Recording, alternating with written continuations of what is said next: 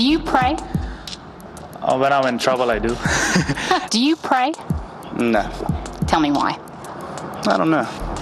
I don't really know why, to tell you the truth. yeah, usually, actually, actually, I do, but uh, not very regular. Do you pray?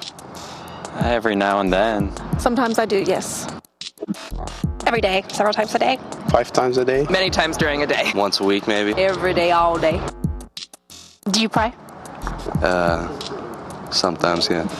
How often is sometimes?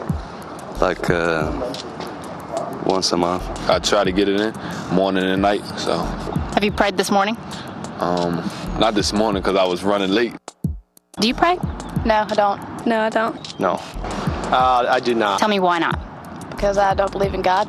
I don't think there is just one religion, and I think that although maybe I should pray to at least some form of God, but I haven't found it yet. Tell me why not. Um, I'm not really sure what I believe in. Actually, I take that back. I do pray in the sense of just sort of a quiet, reflective time that's more of an introspective analysis, but there's not a supreme being that I would say that I pray to. Tell me what you prayed about. I prayed about um, just the basic prayer, you know, forgiving me of my sins and things of that nature. Just uh, for people I know who died and just things like that, and that everything goes well in the future. Pray for for myself, for my family, yeah, for my people, for everything. Yeah. Usually I pray when one of my family members is sick or if I need a new job. For forgiveness for the things that I've done wrong. Everything, every, anything you could possibly imagine, I pray about. Do you feel that prayer makes a difference? I think it really does.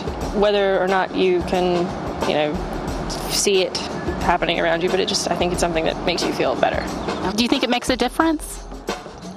If not on anything else, it uh, at least gives me mental peace, and that's what I pray for actually most of the time. Oh, absolutely, absolutely. I can't say how practically, but I know it does the way I feel about things. I think it helps me to keep my focus, helps me to refocus at times. Uh, it's easy to get caught up in uh, worldly things, and then helps you take a few minutes sometimes, whether you're going to work, or coming home from work, or at the end of the night, to uh, refocus and keep your priorities in line. It's a way of like focusing, you know, you know, kind of a stress reliever in a way too. I believe it does, if not psychologically, at least spiritually. I think it affects both of those qualities. It just makes you feel better, and you um, it, hel- it helps you feel better about the people you're praying for, and just makes you think, I guess.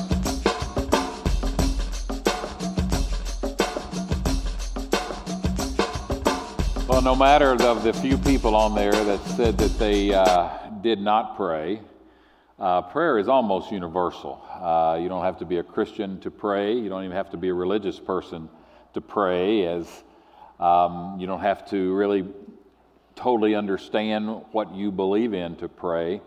Uh, statistics will tell you that well over 90% of the people say they either have or they do pray. And uh, many of you have that have been in um, military service uh, know that there are no atheists in foxholes. And when you're in a foxhole and uh, the bombs and bullets are above your head, a prayer happens. And um, that's the Bible speaks a lot about prayer, and especially in what we're in now is our look uh, this summer in the Sermon on the Mount.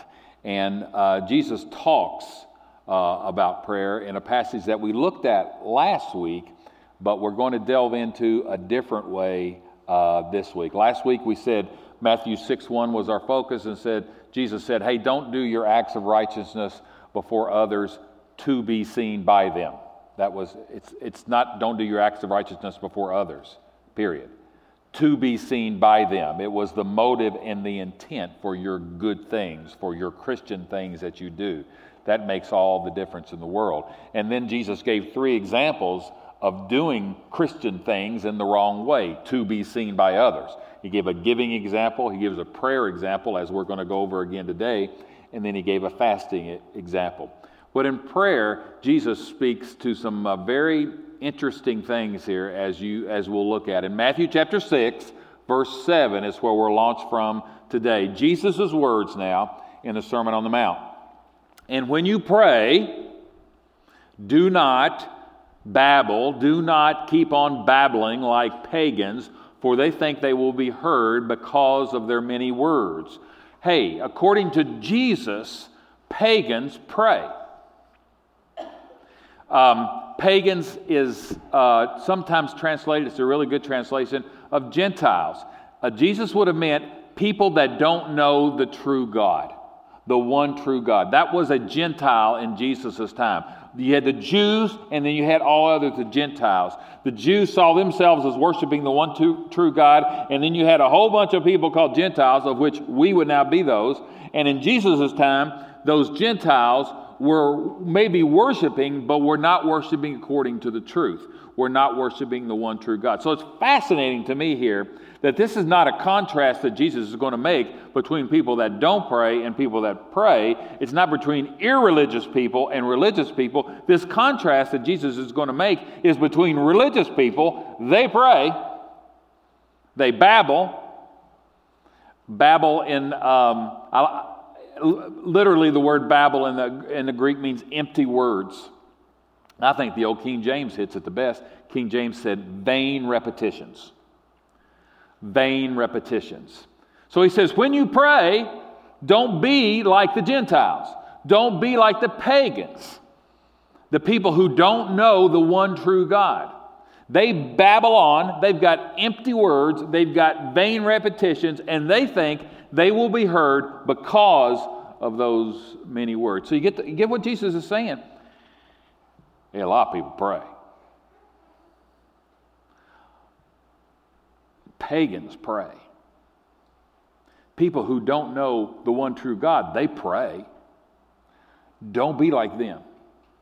So Jesus is going to contrast people who pray and then Christians who pray the right way according to what Jesus said. So it's, it's not a contrast of irreligious and religious. Verse 6 8 of Matthew Do not be like them, for your Father knows what you need before you ask. And then the next passage This then is how you should pray. And we go into what we understand to be the Lord's Prayer or the model prayer. Not that when you pray, it should have to be these words, but pray like this. Here's a model for you, and that model starts with Our Father. Okay? So you have over here on one side people that, that have vain repetitions, empty words, and many words. And then you have here, pray this way, and it starts with our Father. You have a group of people over here called pagans, called Gentiles, who, pray, who will seem to pray and seem to think they will be heard because of their many words. And they will be heard because of the way that they pray. And that's why you separate people even today. People that, that, that, that pray because they think they have to do it a certain way, and people who pray only because they know that the only way to pray is the sincere way with a sincere heart.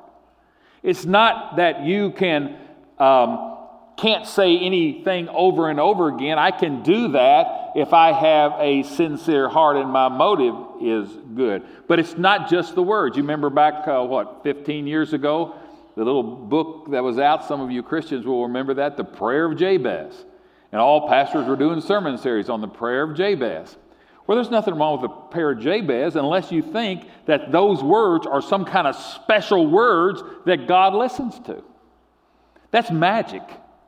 That's hocus pocus. That's not prayer.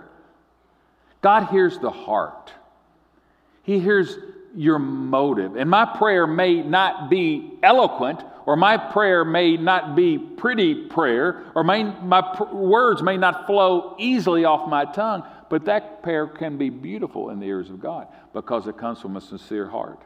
And let me tell you how this affected me this week. we had ordination service at our district assembly, and where people that have gone through their academic training and have had their service time of service and and have gone through the ordination interviews can be ordained and be an ordained pastor in the Church of the Nazarene. And so when they do that, when they get ordained, they kneel uh, in front of, of the whole district assembly there and the general superintendent. And a lot of you don't know who that is. That's just one of the grand poobahs of our church, okay? He's just like he or she has reached the highest level of our church. And so uh, he lays his, uh, in this case it was a he, he lays his hands upon her, upon him, and prayed for him. And this him that I'm referring to uh, was one of the or- ordinands, and that would have been Dan McLean, who some of you know was a layperson in this church for a long time, had a call to ministry, been pastoring now the Washington Courthouse Church. So uh, General Superintendent David Busic pl- prayed for Dan, and then the tradition is that Dan chooses someone to pray for him. And Dan chose me, and, and I was privileged to do that. So Dan called me like Sunday night. He said, Mark, would you pray for me at ordination service? And I said, it'd be my privilege to do that. I hung up the phone.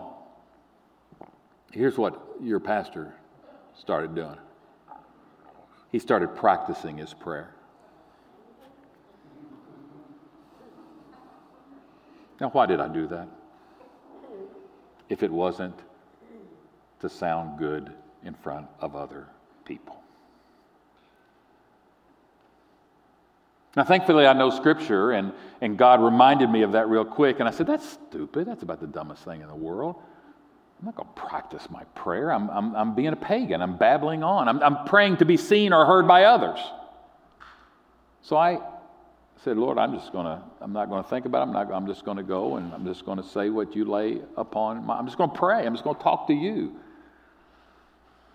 But that's how deep this can be in our humanity. I don't know any reason that I would have immediately thought to start formulating and practicing that prayer unless I wanted it to sound good in front of other people. And that's not the reason for prayer.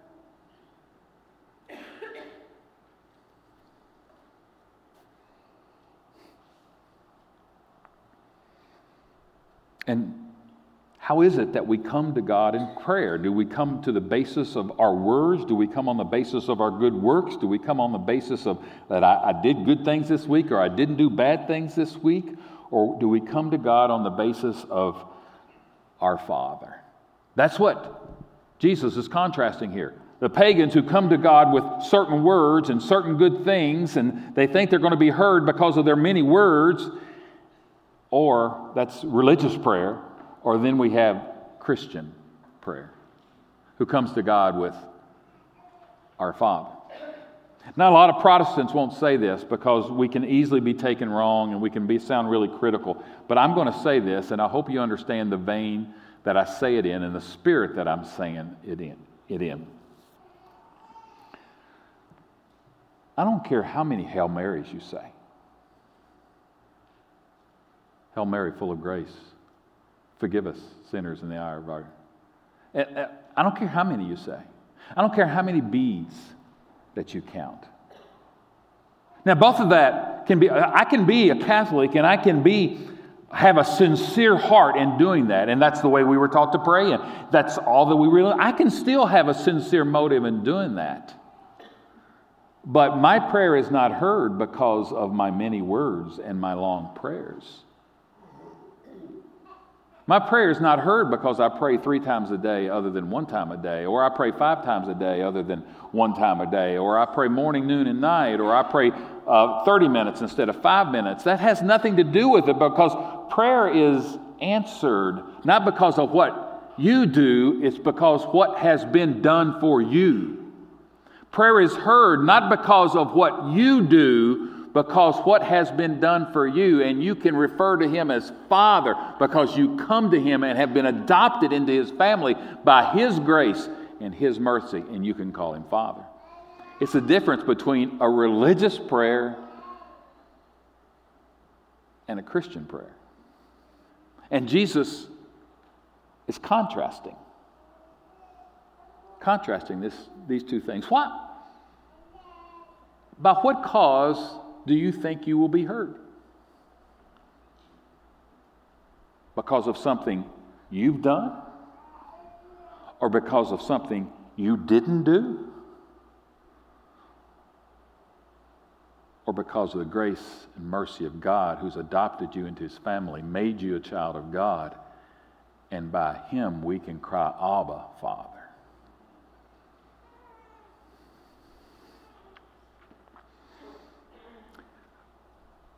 Jesus says pagans pray. That, you know, I never really saw it to this week. as many times as I probably preached on this and read this, I never really saw that. Jesus says, almost everybody prays. Even the pagans, even the people who don't know God, pray. And when they do, they do this. But when you pray, I want you to come to Him and you refer to Him as Father. Over 200 times in the New Testament, God is referred to as Father. You see, over here, it's like a business relationship. I, I do something for you, I be a good boy, I pray a lot, uh, I do my devotions, I, uh, I do all this stuff, okay? And then you are then obligated to do something. It's a business relationship. You're obligated to do something for me, tit for tat. We got this good arrangement. It's a business relationship. This is a family relationship. Our Father. This relationship is, is, is, is, is conditional. It's, this relationship is, is, is, is based on my performance. This relationship is about commitment because I'm part of the family. This relationship, if, if I perform, then I will be accepted. This is I'm accepted, so I perform. Huge, huge, huge difference. Jesus says, not everybody prays. Even people don't know God pray. Don't pray like they do. Pray in a Christian way. And that starts with our Father. You know, he could have, he could have started Christian prayer in, in almost any way. Oh, great King of all the earth, that would have been theologically right. Oh, great Judge of all the world, that's theologically correct. Oh, great Creator of all, that's theologically correct. But he starts with our Father. Think of it this way there's basically two different things that determine where you live. And stay with me now. Uh, these are two major ways. It's not that you can, can't find some others. These are two major ways that determine where you live and how, kind of how you live.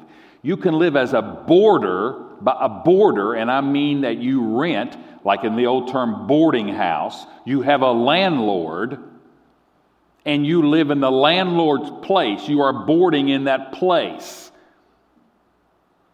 Or you can live with your family.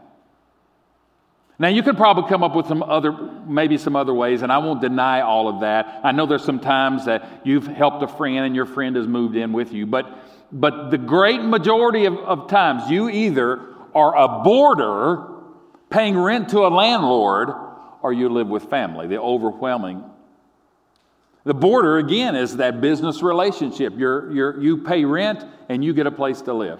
It's a contract. If you don't damage the property, you're going to get your deposit back. If you do damage the property and take care of the place, he could come in and throw, have somebody have you evicted. It's a business relationship. This is a relationship of commitment here.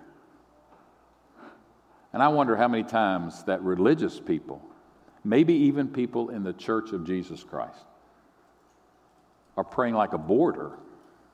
They're paying their rent.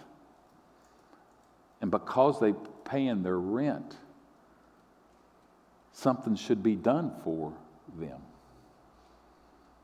Instead of coming to God with absolutely no ground, no foundation, no footing other than His grace and mercy has adopted me as his son or his daughter.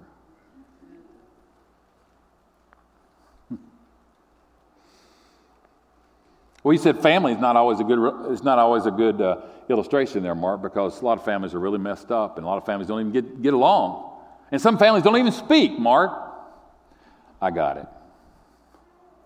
I got it. But listen, that still proves my point. Because even in bad family situations, here's what you hear you hear phrases like, Well, she's still my daughter. When performance isn't good and behavior isn't good, you hear phrases like, Well, he's still my son. When, when, when expectations are not being met, you still hear things like, Well, she's still my mother. He's still my father. Why? Because there's commitment there that's different than a boarder, then there's different than just paying the rent. And I've known of situations, and you have too, when a parent has died and the relationship with the child has not been good, but that child still goes to the funeral. Why? Well, he's still my dad. She's still my mom.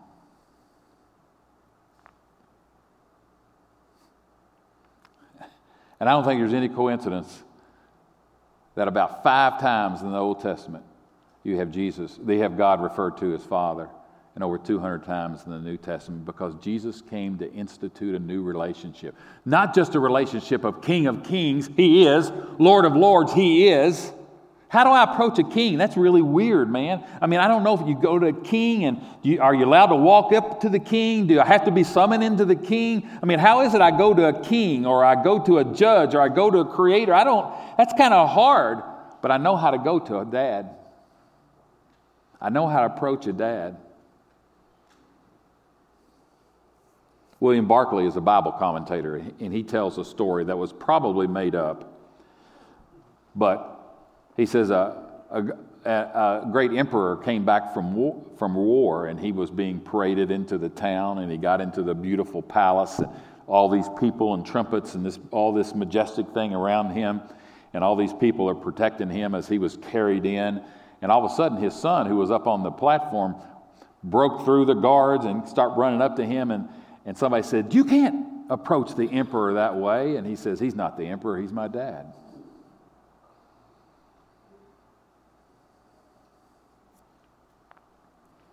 I've used this illustration before. Nathan, Pastor Nathan's our youth pastor. He's got a whole slew of kids, and he, one of these days, uh, one of those kids is going to come to him and just a little disagree with a little bit of what Nathan's doing in the youth department. And Jovi may come to him and with two or three other kids and say, you know, could we do this instead of doing that? And Dad would really, I mean, wouldn't call him Dad with the other kids there. They would be calling him Pastor, so Joey would probably not call him Dad. And and so they all leave, and, and Nathan has been held to his own and didn't, didn't change his mind. But after these other ones leave, Jovi's just left, and it's no longer youth pastor and Jovi, it's father and daughter. And Jovi goes and snuggles up and sits on his lap and says, Now, Daddy, we need to do this. See, she has a relationship that the others don't. She has an access that the others don't. And that's the access, miracle upon miracles, that Jesus has made way to you so you can approach the King of Kings and the Lord of Lords. It's called adoption. That's the, the doctrinal word for this. And the Bible talks about adoption in many places, and you have to be adopted to be a child of God. Do you realize this? And this is something that people don't get. Everybody's not a child of God. Now, that, that's here's a, me, an old fundamentalist conservative pastor now. now. No, I'm not. I'm just quoting scripture for you. Well, and, and somehow that God is the father of all and the creator of all yeah, that may be true, but in the biblical understanding of child of God, we're all not child of God's in the biblical understanding of that because John chapter 1 verse 12 says, "Yet to all who received him, Jesus Christ, yet to all who received Jesus, to those who believed in his name, he gave them the right to become. To become Adoption is an act that happens. Adoption doesn't happen by accident. Adoption, the right to become a child of God, isn't just placed upon anybody. That happens because of your faith and trust and because of His grace and mercy. He gave them the right to become children of God. Romans chapter 8 speaks a lot on adoption. The Spirit who you receive does not make you slaves so that you live in fear again. Rather, the Spirit you received brought about your adoption to sonship. And by him we cry the most tender Jewish word that could, it's, it's more tender than father. It's Abba, it's Papa, it's Daddy. And by that Spirit we cry, Abba, Father. 816, the Spirit Himself testifies with our spirit that we are God's children. Now, if we are children, then we are heirs, heirs of God and co heirs with Christ, if indeed we share in His sufferings, in order that we may also share in His glory. Have you been adopted by faith? Because of his grace and mercy. And if you have, you have a different relationship than the pagans, the Gentiles. You, you, you can approach. What, what, is, what is it Hebrews 4 says? Let us with confidence approach the throne of grace. Let us with confidence. Why? A confidence that a child would have. Not because of what I've done, not because as I pray I babble on or I say the right words do you really think that, Jesus, that God looks down from above and somehow says, Wow, Mark, that was, boy, you really blew me away by those words? Man, Mark, that's about the best prayer I ever heard, Mark. no, it can be the most stumbling, awkward prayer, but if a heart is right, it's the best prayer he's ever heard. Not with vain repetitions or many words or, or just because you count bees or just because you say the right words, whether that be a Catholic thing or a prayer of Jabez thing.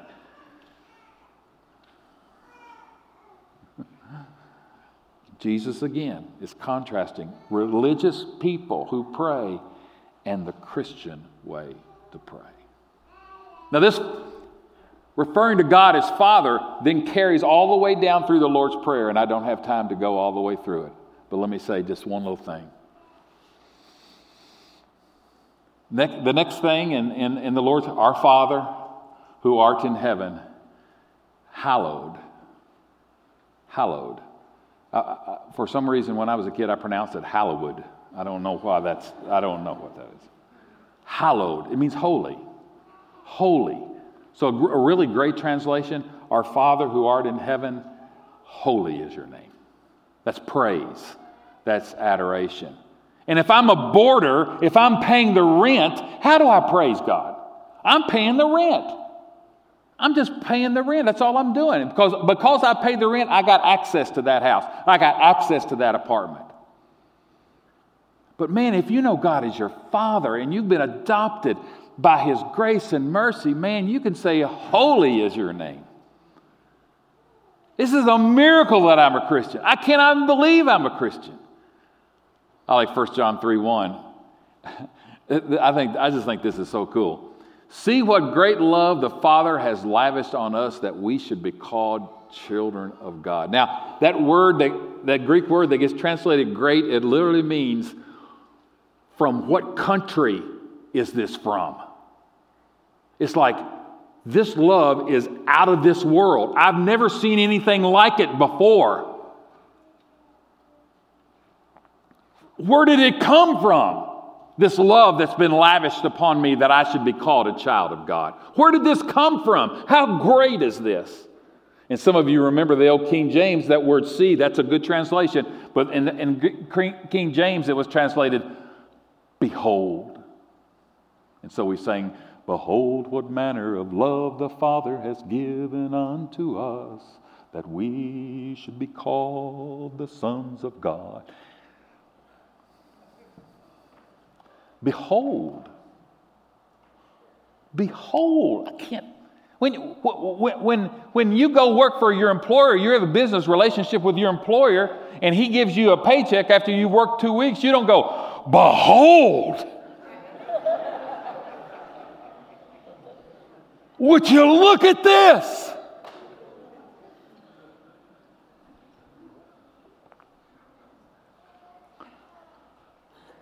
No, you worked and you get paid. You're a boarder. That's the way it works. But we who know we have no claim on him at all in our own flesh, only by his grace and mercy, we say, Behold, would you look at, can you believe this? A Christian never gets over the fact that they're a Christian. A Christian never gets over the miracle that I'm a, that I'm a Christian. Now, you know how you know a boarder? You ask a boarder and you go, um, Are you a Christian? And that boarder will go, Well, of course I am.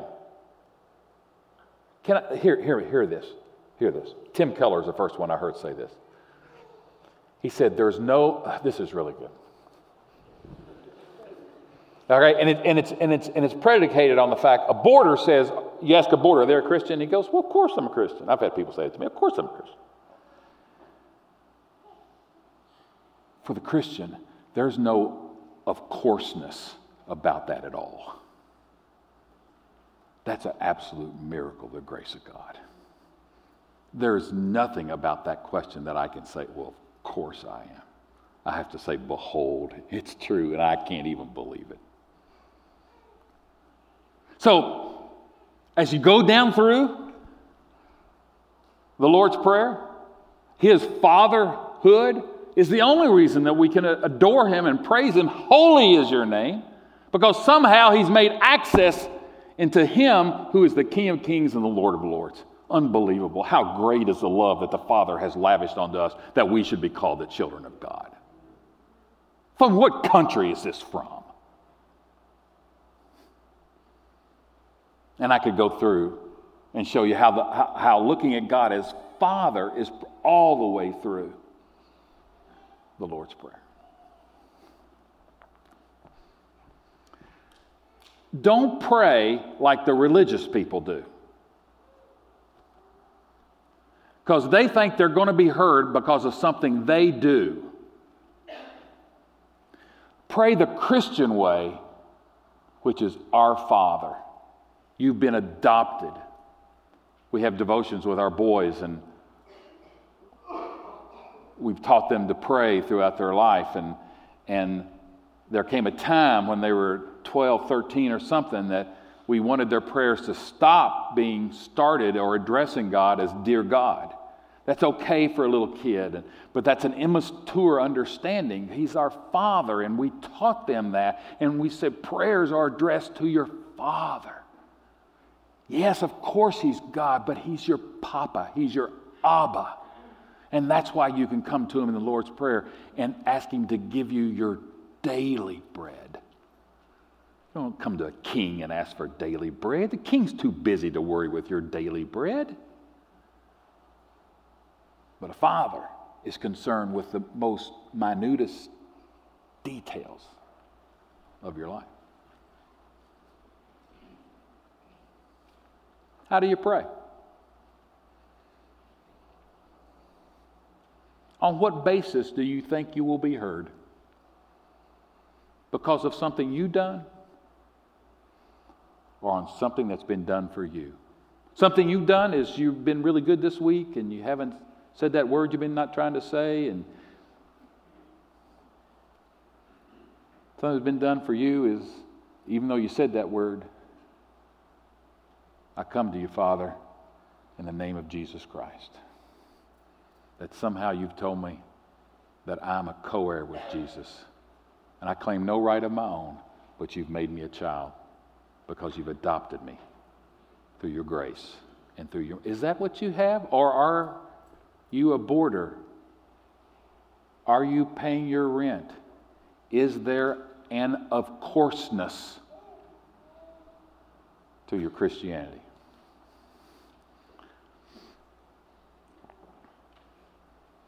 Our servers are coming to the table, and as is always, this is made way because of the blood of Jesus Christ. God would just be King of Kings and Lord of Lords with no way to approach Him unless He stooped down and gave His own Son. And because He did that, we now have access to the Creator of all the universe. All this comes back to the cross of Christ. And that's one of the reasons that we celebrate communion every single Sunday. Father, I pray that you'd help us to have no of courseness about our faith. That we would say, Behold, what kind of love has been lavished on me that even I would be called a child of God. Give us a sense of that gratitude. Give us a sense of that grace and mercy.